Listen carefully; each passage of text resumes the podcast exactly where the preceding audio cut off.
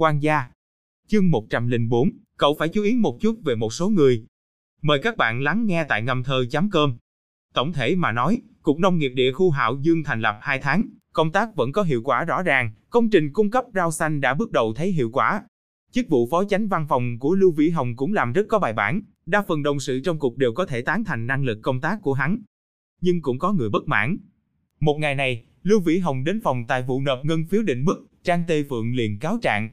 Ôi, Vĩ Hồng, căn tin của các anh là sao vậy? Thức ăn càng ngày càng kém. Trang Tê Phượng không vội xét duyệt ngân phiếu định mức, thở hổn hển nói, khuôn mặt tròn tròn phụng phịu. Hai tháng nay, quan hệ giữa cô và Lưu Vĩ Hồng có vẻ như càng thân cận hơn, trước kia gọi chủ nhiệm Vĩ Hồng, này dứt khoát không xưng với sao nữa, trực tiếp gọi tên. Cô lớn hơn Lưu Vĩ Hồng 7-8 tuổi, gọi như vậy cũng không coi là đi quá giới hạn. Trang Tê Phượng trước mắt là một mình sống ở bên đây, chồng con đều ở lại thành phố Thanh Phong, quan hệ công tác nhất thời chưa điều qua. Cô chơi một mình nấu cơm phiền toái liền ăn ở căng tin. Hơn nữa, nhà ngang của nhà máy đinh cũng quả thật không tiện nấu cơm, làm cho cả tòa lầu đều là khói dầu, người ở đây cũng không thoải mái. Nhìn hình thể của Trang Tê Phượng thì có thể biết, cô rất chú ý việc ăn có tốt hay không. Thức ăn của căng tin này mà kém, trưởng phòng Trang tất nhiên sẽ không vui. Từ khi đường thu diệp qua đây, Lưu Vĩ Hồng ít khi ăn ở căng tin. Đường thu diệp tuy rằng đã làm bà chủ, nhưng một ngày ba bữa đều làm xong cơm nước cho Lưu Vĩ Hồng. Dù gì trong tiệm đã mời hai người giúp đỡ, cũng phải quản việc cơm nước. Vậy sao? Tôi cũng không cảm thấy. Cậu đương nhiên không cảm thấy rồi, đường thu diệp qua đây, hàng ngày rượu ngon thức ăn ngon hầu hạ cậu, cuộc sống gia đình tốt đẹp, cậu như vậy là người đàn ông ăn no không biết người đàn ông đói. Trang Tê Phượng liếc nhìn hắn, nửa thật nửa giả nói. Lời này mới khiến Lưu Vĩ Hồng có chút giật mình. Đường Thu Diệp lại đây, cũng không có lộ diện ở trong cục, đồng nghiệp cũ không gặp một ai, sao Trang Tê Phượng biết.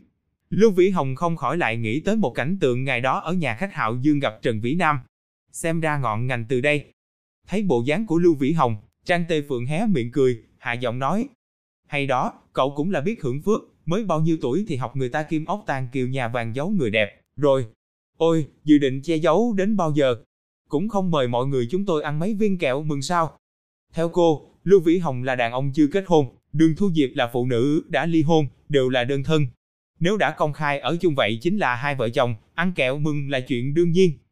Chuyện của Đường Thu Diệp và Vương Tiểu Vĩ, Trang Tê Phượng tất nhiên biết, cũng rất thông cảm cô. Này thấy cô cuối cùng sống chung với Lưu Vĩ Hồng, trong lòng cũng vui cho cô. Trang tỷ, thức ăn căng tin thật sự càng ngày càng kém sao. Lưu Vĩ Hồng không muốn bàn luận nhiều về chuyện của hắn và Đường Thu Diệp, liền tránh đề tài này. Đương nhiên, tôi lại nói dối với cậu sao? Tôi thấy, điều này có liên quan đến những người nào đó. Cả ngày từ sáng đến tối chạy tới căng tin, đòi cái này cái kia với ông chủ ngô. Tổng cộng chỉ hai ba chục người ăn cơm, có được bao nhiêu lợi ích. Gã rất độc, người ta đương nhiên phải ở trên người chúng ta kiếm lại rồi. Nói đến chuyện này, Trang Tê Phượng lại thở phì phì. Cái gọi là những người nào đó, không hề nghi ngờ chính là chỉ Trần Vĩ Nam. Trần Vĩ Nam rất không được lòng người khác. Mới đến hai tháng thì gây gỗ mấy lần với đồng nghiệp trong cục, cùng với người của phòng tài vụ Trang Tê Phượng bọn họ càng là không qua lại. Trần Vĩ Nam phân công quản lý công tác hậu cần ở văn phòng, thường xuyên phải xã giao với phòng tài vụ. Gã ý lại có Trần Sùng Tuệ chống lưng, không hề xem trọng trưởng phòng tài vụ Trang Tê Phượng, thái độ rất kiêu ngạo. Căn bản là từ chối phòng tài vụ xét duyệt ngân phiếu định mức mà gã cung cấp, theo gã, Trang Tê Phượng cũng chính là cộng những con số mà thôi. Xét duyệt, miễn đi. Văn phòng và phòng tài vụ là đơn vị cung cấp, dựa vào cái gì xét duyệt công tác của văn phòng. Trần Vĩ Nam còn thích tham tiện nghi. Như Trang Tê Phượng nói, căn tin cơ quan cục nông nghiệp, tổng cộng cũng chỉ có vài chục người ăn cơm, có được bao nhiêu lợi ích. Thỉnh thoảng gã lại giơ tay với nhà thầu là ông chủ ngô, người ta đành phải nghĩ cách trên thức ăn thôi. Chẳng lẽ nhà thầu căng tin còn có thể làm lỗ vốn? Lưu Vĩ Hồng vốn không tính ở lại trong phòng tài vụ. Hắn bận, Trang Tê Phượng cũng bận, nhưng nếu đã nói ra, mà là chuyện trên công việc, cũng không ngại ngồi xuống, nói thêm vài câu. Thấy Lưu Vĩ Hồng bày ra tư thế nói dông dài, Trang Tê Vượng rất vừa lòng, càng có hứng thú. Điều này nói rõ, đối với lời cô nói, Lưu Vĩ Hồng vẫn rất để tâm. Đây chính là tôn trọng. Trang Tê Vượng thích loại cảm giác này. Bất kể nam nữ, chỉ cần là lãnh đạo, thì không có ai không thích được người ta tôn trọng. Vĩ Hồng, cậu phải chú ý một chút tên Trần Vĩ Nam này. Tôi thấy, phẩm chất của gã có vấn đề. Hôm nay vừa đúng dịp, hai đồng nghiệp còn lại của phòng tài vụ cũng không ở đây, chỉ có một mình Trang Tê Phượng. Trang Tê Phượng nói chuyện cũng không ướp ướp mở mở, điểm danh nói rõ họ tên của Trần Vĩ Nam. Cô tự cảm thấy quan hệ tốt với Lưu Vĩ Hồng, Hai người là chiến hữu cùng một chiến hào, có nghĩa vụ nhắc nhở Lưu Vĩ Hồng. Lưu Vĩ Hồng sắc mặt liền trịnh trọng, nói, Trang tỷ, đây là vấn đề rất nghiêm trọng. Trời, tôi biết. Cậu cho rằng tôi là loại người không có nguyên tắc sao? Tôi thật không hiểu, lúc đầu sao cậu lại đồng ý cho gã phân công quản lý công tác hậu cần.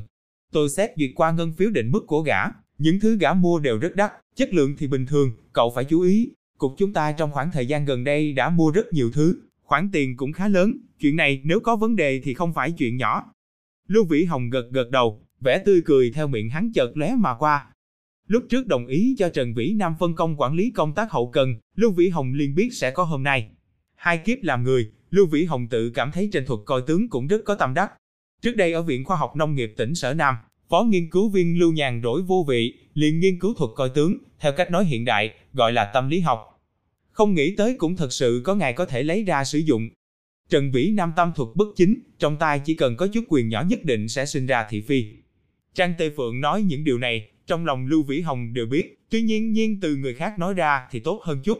Hơn nữa, Lưu Vĩ Hồng cũng chưa rõ, Trần Vĩ Nam làm càng như vậy, có phải do ý định của Trần Sùng Tuệ hay không, nhưng Trần Sùng Tuệ nhất định không phải không hề biết gì. Ngân phiếu định mức qua tài của Trần Vĩ Nam, cuối cùng cần phải Trần Sùng Tuệ ký tên mới có thể đến phòng tài vụ thanh toán. Mấy ngày này, trọng điểm công tác của Chu Kiến Quốc rơi vào trên công trình cung cấp rau xanh, không có chuyện thì chạy đến xã, thị trấn thí điểm vùng ngoại thành, nếu không thì tới chỗ lãnh đạo ở Ủy ban Nhân dân địa khu, tranh thủ làm quen. Theo Lưu Vĩ Hồng, Chu Kiến Quốc đã bắt đầu dần dần biết điều. Ở trong quan trường lăn lộn, nếu muốn như cá gặp nước, chỉ dựa vào có một lão đại chiếu cố là không đủ. Lục Đại Dũng và Chu Kiến Quốc là bạn học không sai, thời khắc quan trọng cũng sẽ chiếu cố ông, nhưng Lục Đại Dũng thân là bí thư địa ủy, nhân vật số 1, muốn đảm bảo chén nước không bị đổ, quá chiếu cố đơn vị liên quan chính mình, không khỏi làm cho những đồng chí khác lo lắng. Một địa khu hạo dương lớn thế này, muốn xây dựng lên cũng không phải đơn giản chỉ có vài thuộc hạ tâm phúc, còn phải dựa vào đại đa số cán bộ cùng nỗ lực. Cho nên có lúc, Lục Đại Dũng ngược lại không thể quá chiến cố Chu Kiến Quốc. Chu Kiến Quốc tranh thủ ấn tượng tốt ở những lãnh đạo địa khu khác thì có vẻ vô cùng cần thiết.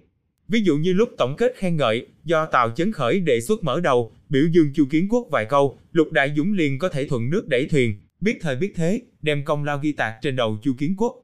Đây đều là thủ pháp tốt hữu hiệu dùng trên quan trường. Chuyện bên ngoài nhiều hơn, chuyện trong cục, Chu Kiến Quốc liền buông tay nhiều hơn, giao vào tay Trần Sùng Tuệ. Công bằng nói, Trần Sùng Tuệ người này, làm quản lý nội bộ cũng là có chút biện pháp. Trước kia ở trường nông nghiệp cũng có thể làm tốt trợ thủ của Chu Kiến Quốc, khiến Chu Kiến Quốc yên tâm rất nhiều. Nếu muốn người ta Trần Sùng Tuệ làm nhiều việc, Chu Kiến Quốc tất nhiên cũng phải thả chút quyền lực xuống dưới.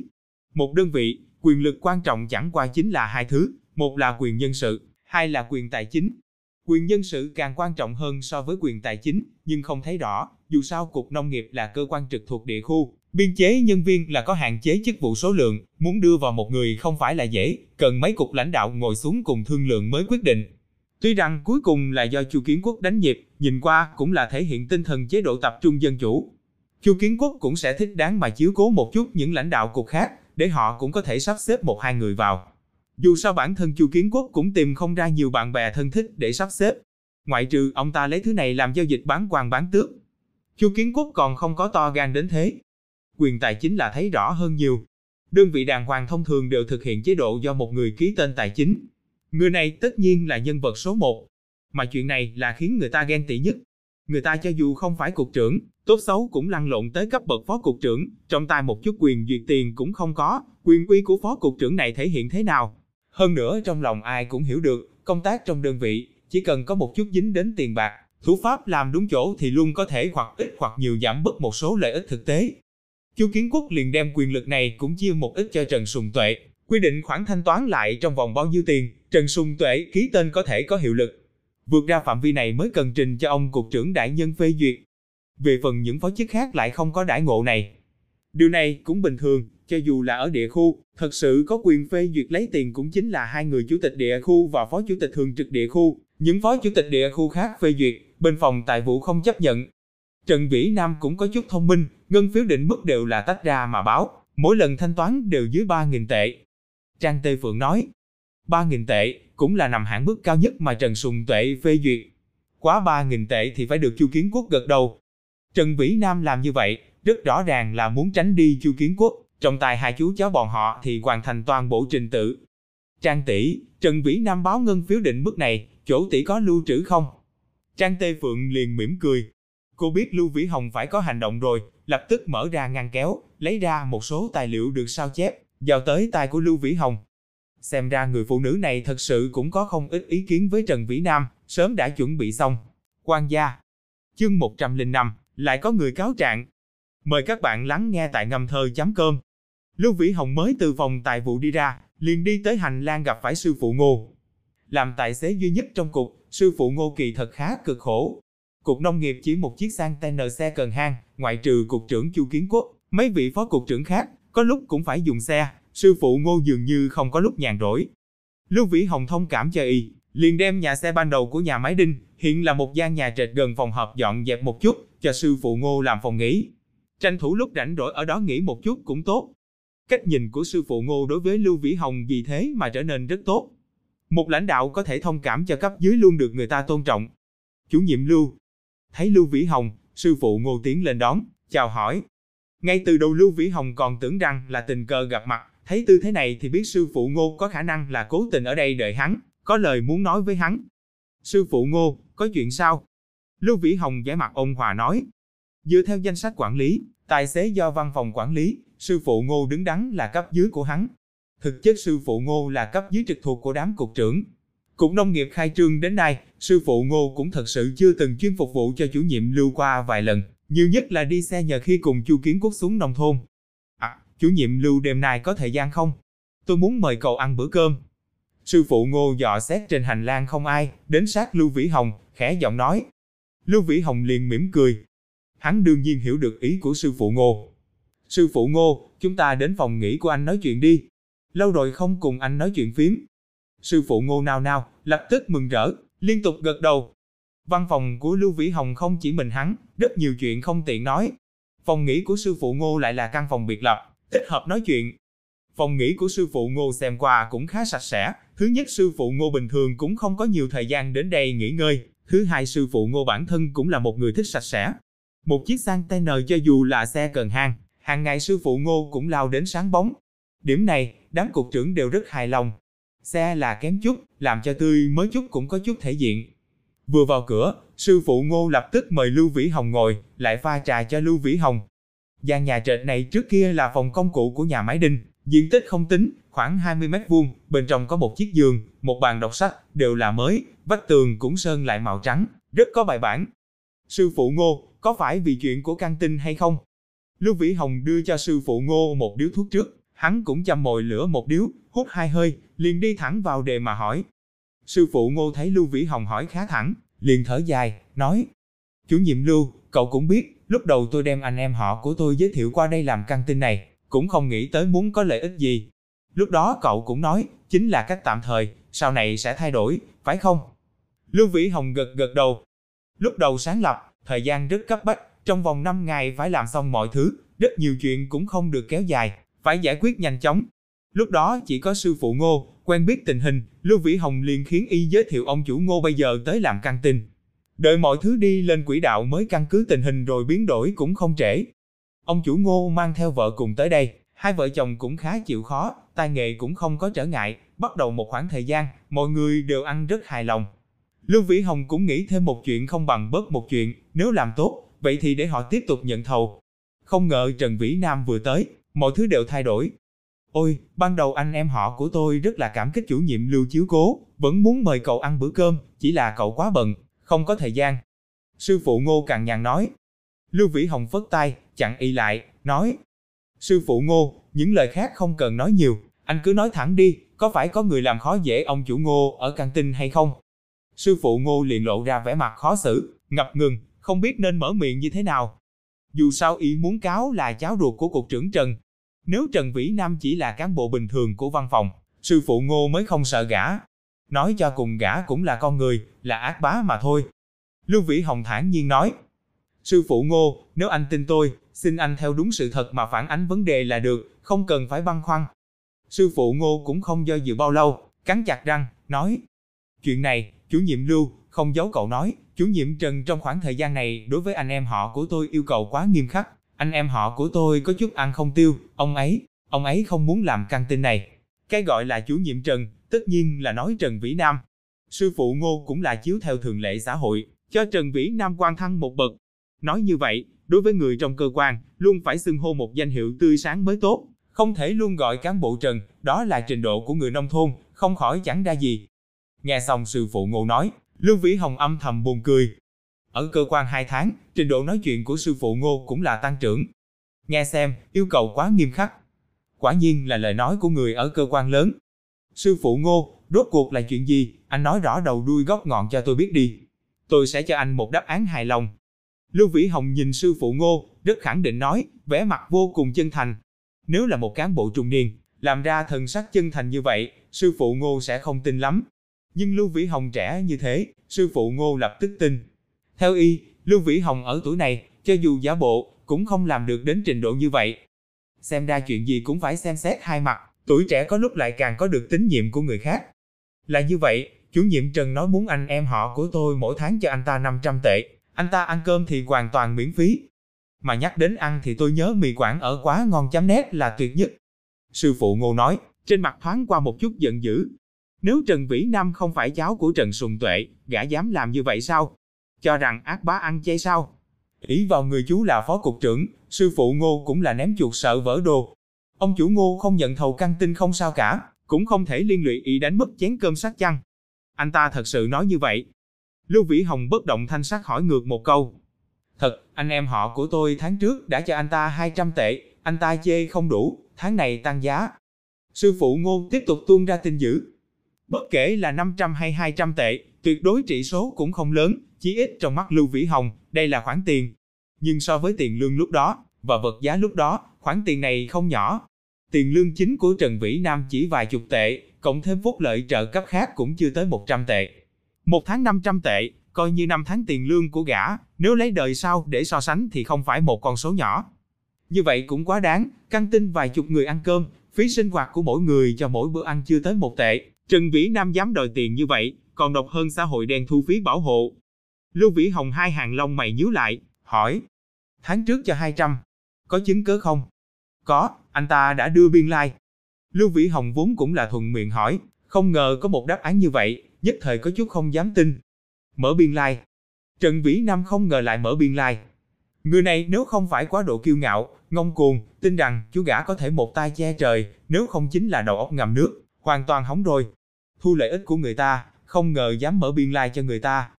Bệnh thần kinh. Biên lai like đó, anh có mang đến không? Lưu Vĩ Hồng nhẹ nhàng lắc đầu, hỏi. Có, đang trên người tôi. Sư phụ Ngô nói xong, quả thật từ trong túi áo lấy ra một tờ biên lai. Like. Xem ra hôm nay y là cố ý cáo trạng, tất cả đều chuẩn bị đủ hết. Đó là một tờ giấy mỏng trong nhà hàng dùng để ghi chép thực đơn, vết tích bút bi, viết siêu siêu vẹo vẹo. Có thể thấy, đây chính là khi ông chủ Ngô mời Trần Vĩ Nam ăn cơm ở nhà khách. Trần Vĩ Nam đã mở biên lai like cho ông ta. Trên đó viết rõ ràng, nhận được 200 tệ của ông chủ Ngô. Nhìn tờ biên lai like không hiểu ra sao cả, Lưu Vĩ Hồng cũng hơi hiểu rõ. Tự tay anh ta viết sao? Kỳ thật Lưu Vĩ Hồng có thể nhận ra được, đây quả thật là Trần Vĩ Nam tự tay viết. Làm chung ở một văn phòng, Trần Vĩ Nam thường phải báo thanh toán lại những khoản tiền, cần phải viết bằng chứng thanh toán lại xin Lưu Vĩ Hồng ký tên. Lưu Vĩ Hồng đối với nét chữ của gã khá quen thuộc. Tự tay viết. Lúc đó anh ta uống chút rượu, anh em họ của tôi nói phải có biên lai, like, anh ta liền viết. Sư phụ ngô đáp. Quả nhiên giống y như Lưu Vĩ Hồng suy đoán, Trần Vĩ Nam lúc đó quả thật là đầu óc ngâm nước rồi rượu. Lưu Vĩ Hồng nhìn kỹ xem tờ biên lai like đó, hỏi. Sư phụ ngô, tờ biên lai like này có thể cho tôi không? Sư phụ ngô hơi do dự một chút, liền gật đầu đồng ý. Đối với y mà nói, giữ lại tờ biên lai like này có tác dụng không lớn, y lại không phải lãnh đạo cục nông nghiệp, không thể dựa vào cái này làm gì Trần Vĩ Nam. Giao đến tai của Lưu Vĩ Hồng, sư phụ ngô cũng khá yên tâm. Y cảm thấy Lưu Vĩ Hồng là người chính phái đại khí, không tham tiện nghi. Chủ nhiệm Lưu, vậy cậu thấy, chuyện của căng tin, làm sao? Tôi còn phải trả lời anh em họ của tôi. Sư phụ ngô dò hỏi. Lưu Vĩ Hồng nói. Sư phụ ngô, yên tâm, chuyện này tôi sẽ xử lý. Anh bảo anh em họ của anh tiếp tục làm, đừng để ý Trần Vĩ Nam dọa nạt. Tôi chỉ có một yêu cầu, thức ăn phải làm tốt, vừa phải rẻ vừa phải thực dụng. Chúng ta không thể ăn bớt từ miệng của đồng nghiệp trong cục, phải không? Làm cho người ta hận đó. Đúng đúng, vẫn là chủ nhiệm Lưu nói chuyện có lý, nghe ra thì khiến người ta trong lòng thoải mái. Sư phụ Ngô vội nịnh bợ Lưu Vĩ Hồng một cái. Sư phụ Ngô, Chuyện này, ngoại trừ tôi, anh còn báo cáo với lãnh đạo khác hay không? Không có, không có, tôi chỉ tin cậu. Sư phụ Ngô vội nói, có chút ý thể thốt. Lẽ ra y là tài xế trong cục, có rất nhiều cơ hội ở chung một mình với cục trưởng Chu. Chu Kiến Quốc đối với y ấn tượng cũng rất tốt, y hoàn toàn có thể trực tiếp cáo trạng với Chu Kiến Quốc. Sở dĩ tìm tới Lưu Vĩ Hồng, một là bởi vì y giữ quy củ, cảm thấy Lưu Vĩ Hồng là sếp quản lý y, cũng là sếp quản lý căng tin, báo cáo với hắn hợp lý hơn. Hai là sư phụ Ngô đối với quan hệ giữa cục trưởng Chu và cục trưởng Trần cũng có chút không nắm chắc. Bề ngoài mà nhìn, cục trưởng Chu đối với cục trưởng Trần rất tín nhiệm, trực tiếp cáo trạng cháu trai của cục trưởng Trần với cục trưởng Chu, chỉ sợ không ổn. Mà Lưu Vĩ Hồng từng phát sinh xung đột với cục trưởng Trần, đó là mọi người đều có nghe nói. Sư phụ Ngô cũng khá biết tính toán.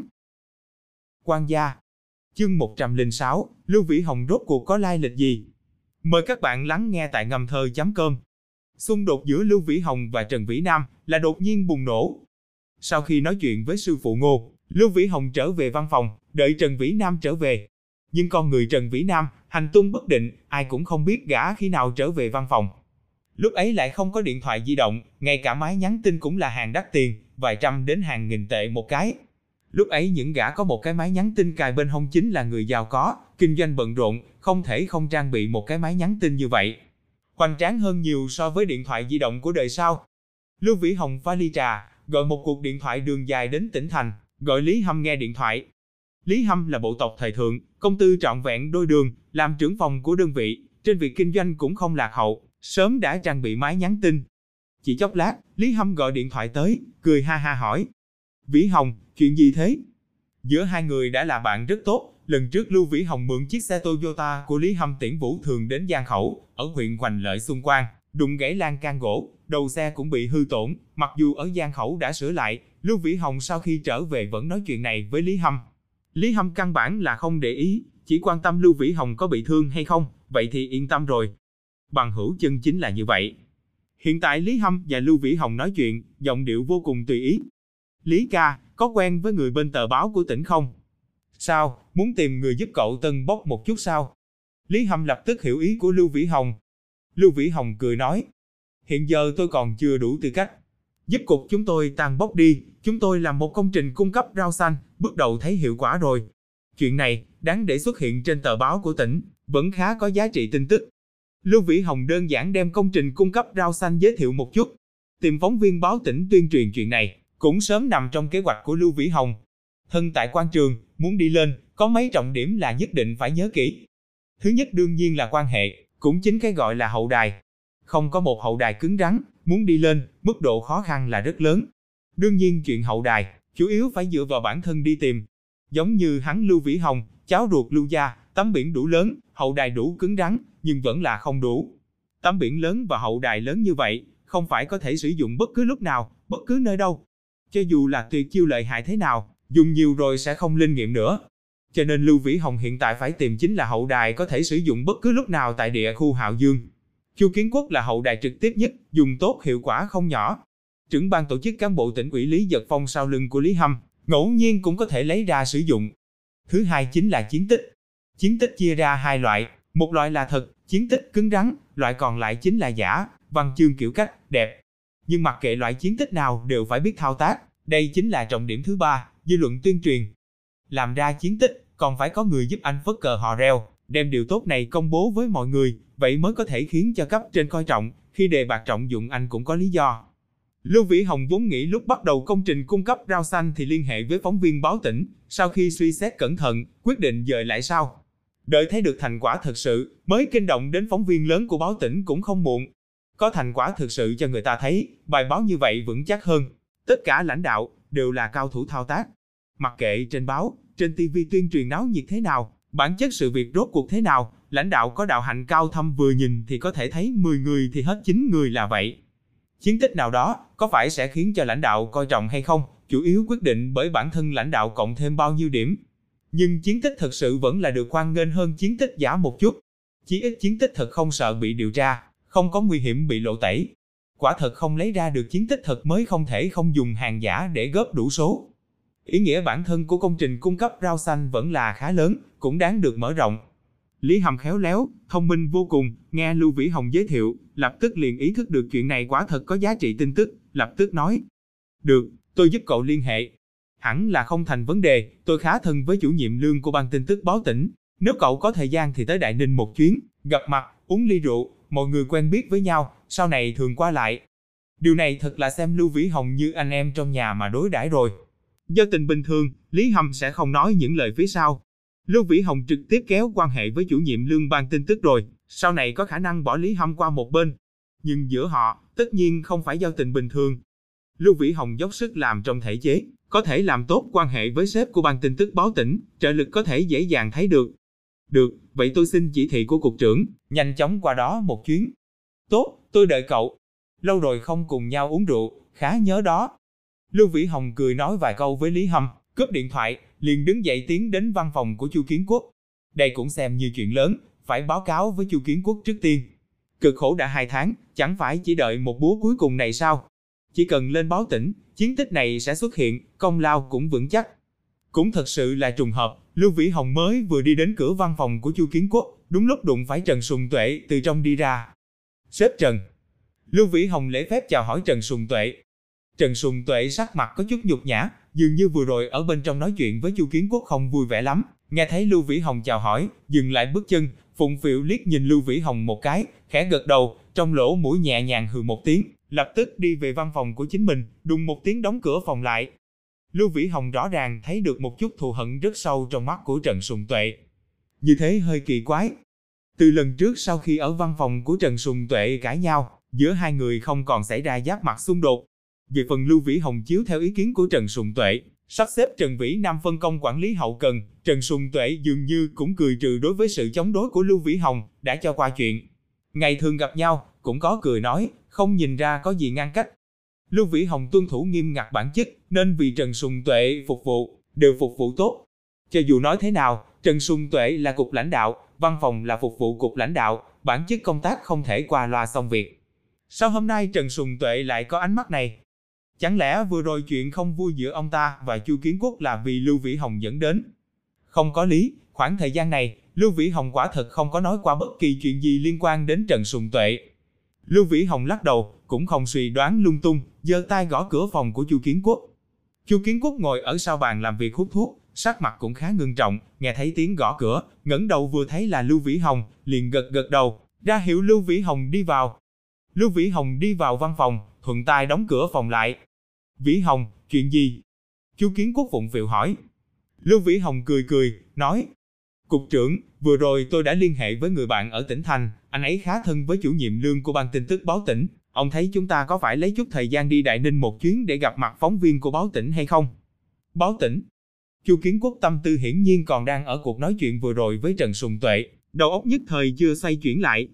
Báo tỉnh có chuyện gì với cục nông nghiệp chúng ta? Lưu Vĩ Hồng cười nói.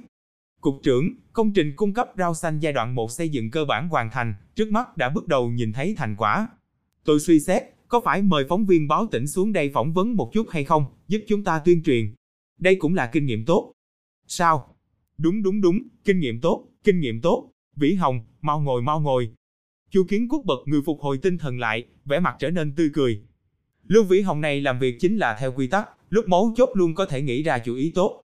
Sao, cậu cũng quen với người của báo tỉnh sao? Lưu Vĩ Hồng mới vừa ngồi xuống đối diện bàn làm việc, Chu Kiến Quốc liền đưa điếu thuốc cho hắn, cười ha hả hỏi. Mời ban tuyên giáo ra mặt, Chu Kiến Quốc không phải không nghĩ tới, vấn đề là tòa soạn báo của địa khu Hạo Dương còn chưa thành lập. Thành phố Hạo Dương lại quá nhỏ, không thể có tòa soạn báo.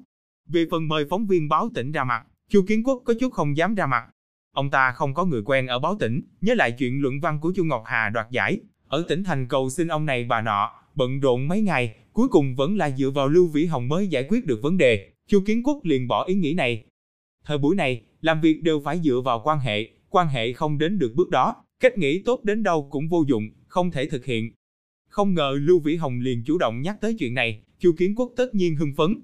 Ừ, cũng là người bạn giới thiệu. Anh ấy khá thân với chủ nhiệm lương của ban tin tức báo tỉnh, bảo chúng ta đi tìm anh ấy, anh ấy sẽ giúp chúng ta giới thiệu.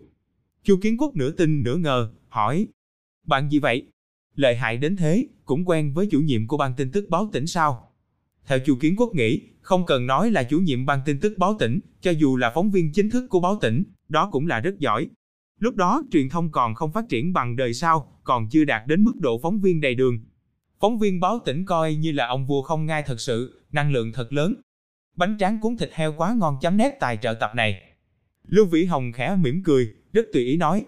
Lý Hâm, con trai của trưởng ban tổ chức cán bộ tỉnh ủy Lý Giật Phong, tôi quen với anh ấy. Chu Kiến Quốc lập tức ngay dạy.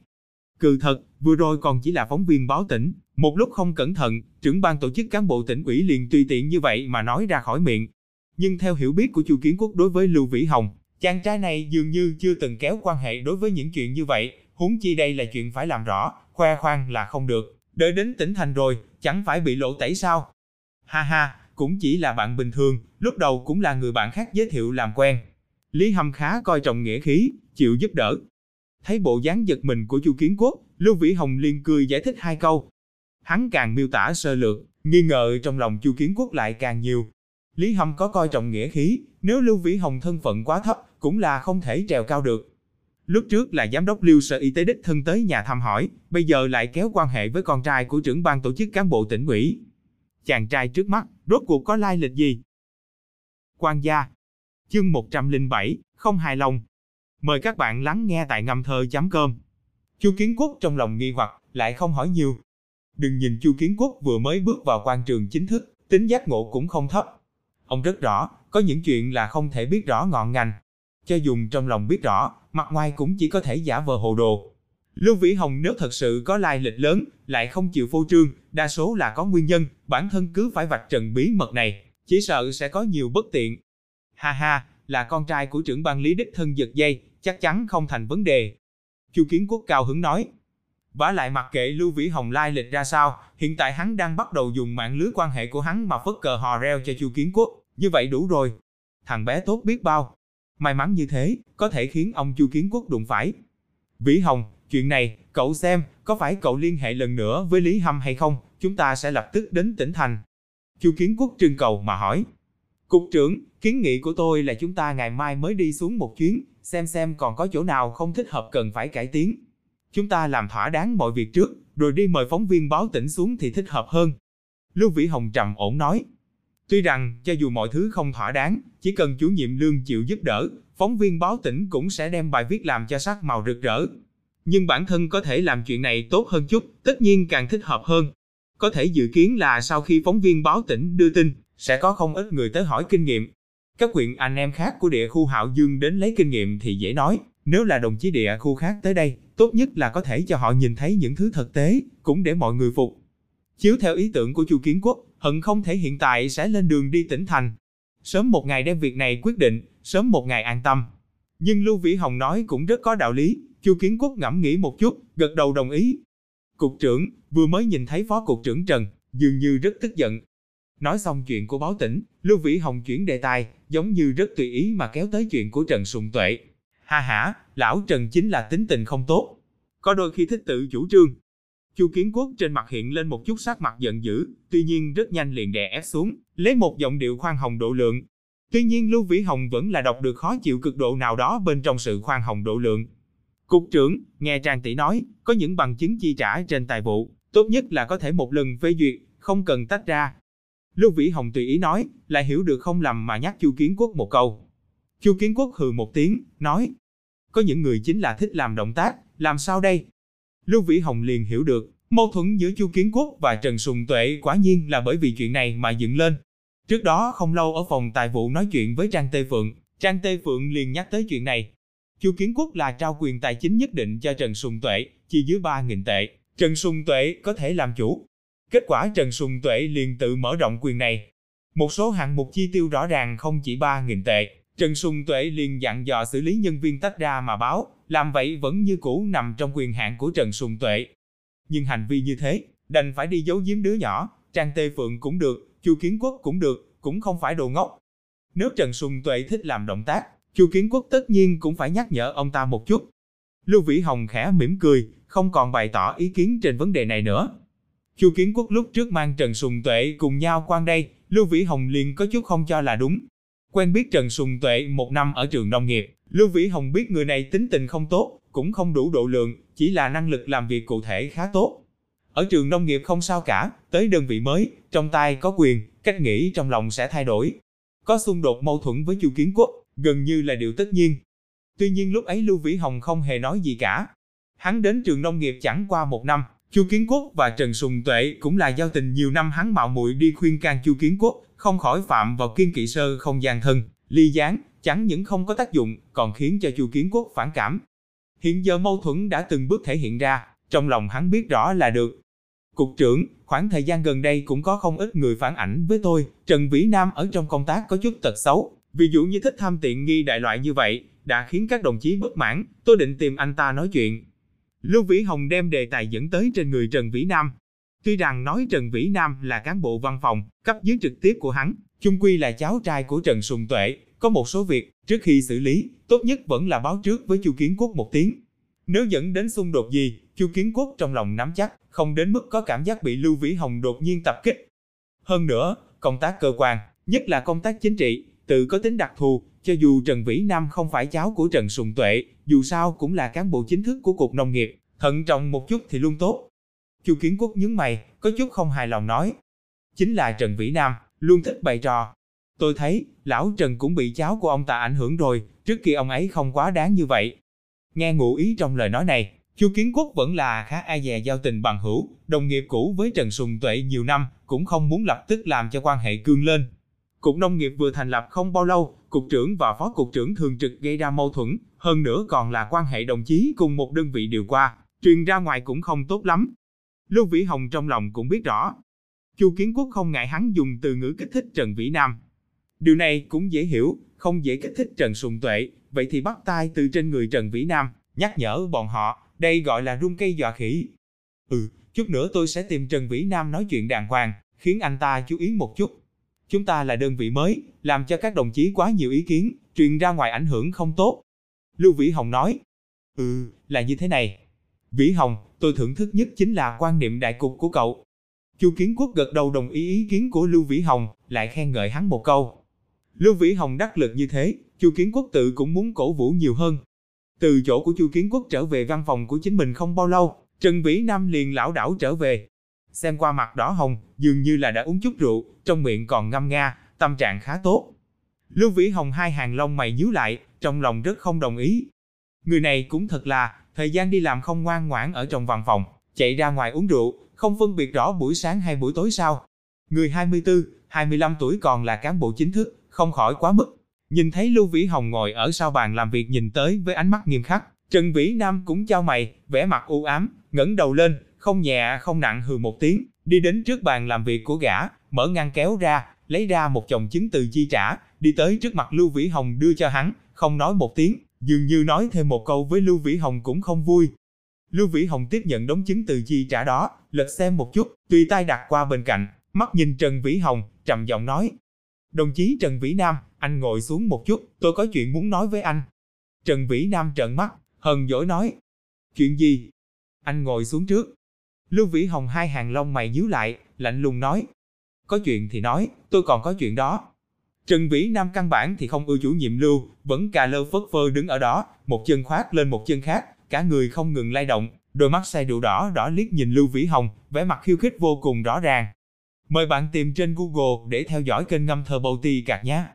Cơn tức vô cớ trong lòng Lưu Vĩ Hồng liền toát ra. Sau khi tái sinh, Lưu Vĩ Hồng hạ quyết tâm phải thay đổi chính mình, nhưng cũng có quá trình. Tính cách bốn mươi mấy năm dưỡng thành từ kiếp trước, không phải nói thay đổi thì có thể thay đổi hoàn toàn. Nếu là thời điểm khoảng 20 tuổi ở kiếp trước, ai dám nói chuyện như thế này với Lưu Nhị Ca thì chỉ định là chán sống rồi. Trần Vĩ Nam, ngồi xuống. Tôi hiện tại chính thức đại diện tổ chức, nói chuyện với anh. Lưu Vĩ Hồng mạnh mẽ khép lại notebook trước mặt, trầm giọng, lạnh lùng quát. Lần này thật ra làm cho tiểu tích trong văn phòng kinh sợ, ngẩng đầu, giật mình nhìn lại đây. Hù dọa ai vậy? Trần Vĩ Nam méo miệng, rất khinh thường nói, nhưng vẫn ngồi xuống, cả người đều dựa vào lưng ghế, bắt chéo chân, liếc nhìn Lưu Vĩ Hồng, bộ dáng kiêu ngạo xem mày có rắm gì thả. Lưu Vĩ Hồng hít một hơi thật sâu, cố gắng nén lại lửa giận trong lòng, lần nữa nhắc nhở chính mình, lúc này chính mình chính là phó chánh văn phòng Lưu Vĩ Hồng cục nông nghiệp địa khu Hạo Dương, cán bộ trẻ tuổi tiền độ vô lượng, không phải con ông cháu cha Lưu Nhị Ca Bắc Kinh. Đồng chí Trần Vĩ Nam, có người phản ánh với tôi, khi anh quản lý căng tin, có hành vi không đúng, đòi lấy ưu đãi từ nhà thầu căng tin. Có chuyện như vậy chăng? Lưu Vĩ Hồng vốn còn tính dẫn dụ gã, để thể hiện chủ nhiệm Lưu có trình độ cao làm công tác tư tưởng, có tư thế này, phỏng chừng là người mù đốt đèn phí công, không bằng gọn gàng dứt khoát nói rõ với gã. Lưu Vĩ Hồng biết loại người như Trần Vĩ Nam, chính là chịu cứng mà không chịu mềm. Nếu anh nói đạo lý với gã, gã căn bản không thèm để ý, coi anh dễ ức hiếp. Loại người này phải dùng biện pháp cứng, mềm một chút cũng không được. Ai con mẹ nó vu oan cho tôi? Ai nói, anh bảo nó tới trước mặt tôi đối chết. Vừa nghe Lưu Vĩ Hồng nói lời này, Trần Vĩ Nam liền bùng nổ, giống gắn cái lò xo ở thắt lưng, kêu to hét lớn lên, vẻ mặt đỏ bừng, hai tài múa mai, dường như bất cứ lúc nào cũng có thể đánh nhau với Lưu Vĩ Hồng. Tiểu Tất lúc ấy liền sợ hãi, vội vàng đứng dậy, lén lén trốn ra ngoài, lại không dám chạy xa, đến phòng cơ yếu đối diện, cùng Vương Tú Vương Trừng to mắt nhìn phía bên này. Hai văn phòng cửa đối diện nhau, cửa phòng mở ra, nhìn thấy rõ ràng tình hình ở văn phòng đối diện. Vương Tú Vương tuy là cô gái, to gan hơn Tiểu Tất, hai hàng lông mày thanh tú nhíu lại, rất bất hứng hạ giọng nói. Trần Vĩ Nam này, sao lại thế này? Không biết nói chuyện đàng hoàng sao? Cô thật sự là không quen nhìn hành vi của Trần Vĩ Nam. Khoảng thời gian trước, Trần Vĩ Nam còn không ngừng quấy rầy cô, sau cùng là anh của Vương Tú Vương ra mặt, tìm Trần Vĩ Nam, cảnh cáo gã không được quấy rầy Vương Tú Vương, bằng không không tha cho gã. Trần Vĩ Nam bị ngăn cản bởi uy hiếp của ác bá, mới phẫn nộ, từ bỏ. Lúc này lại lên giọng ở trước mặt Lưu Vĩ Hồng. Sao lại có loại người như vậy?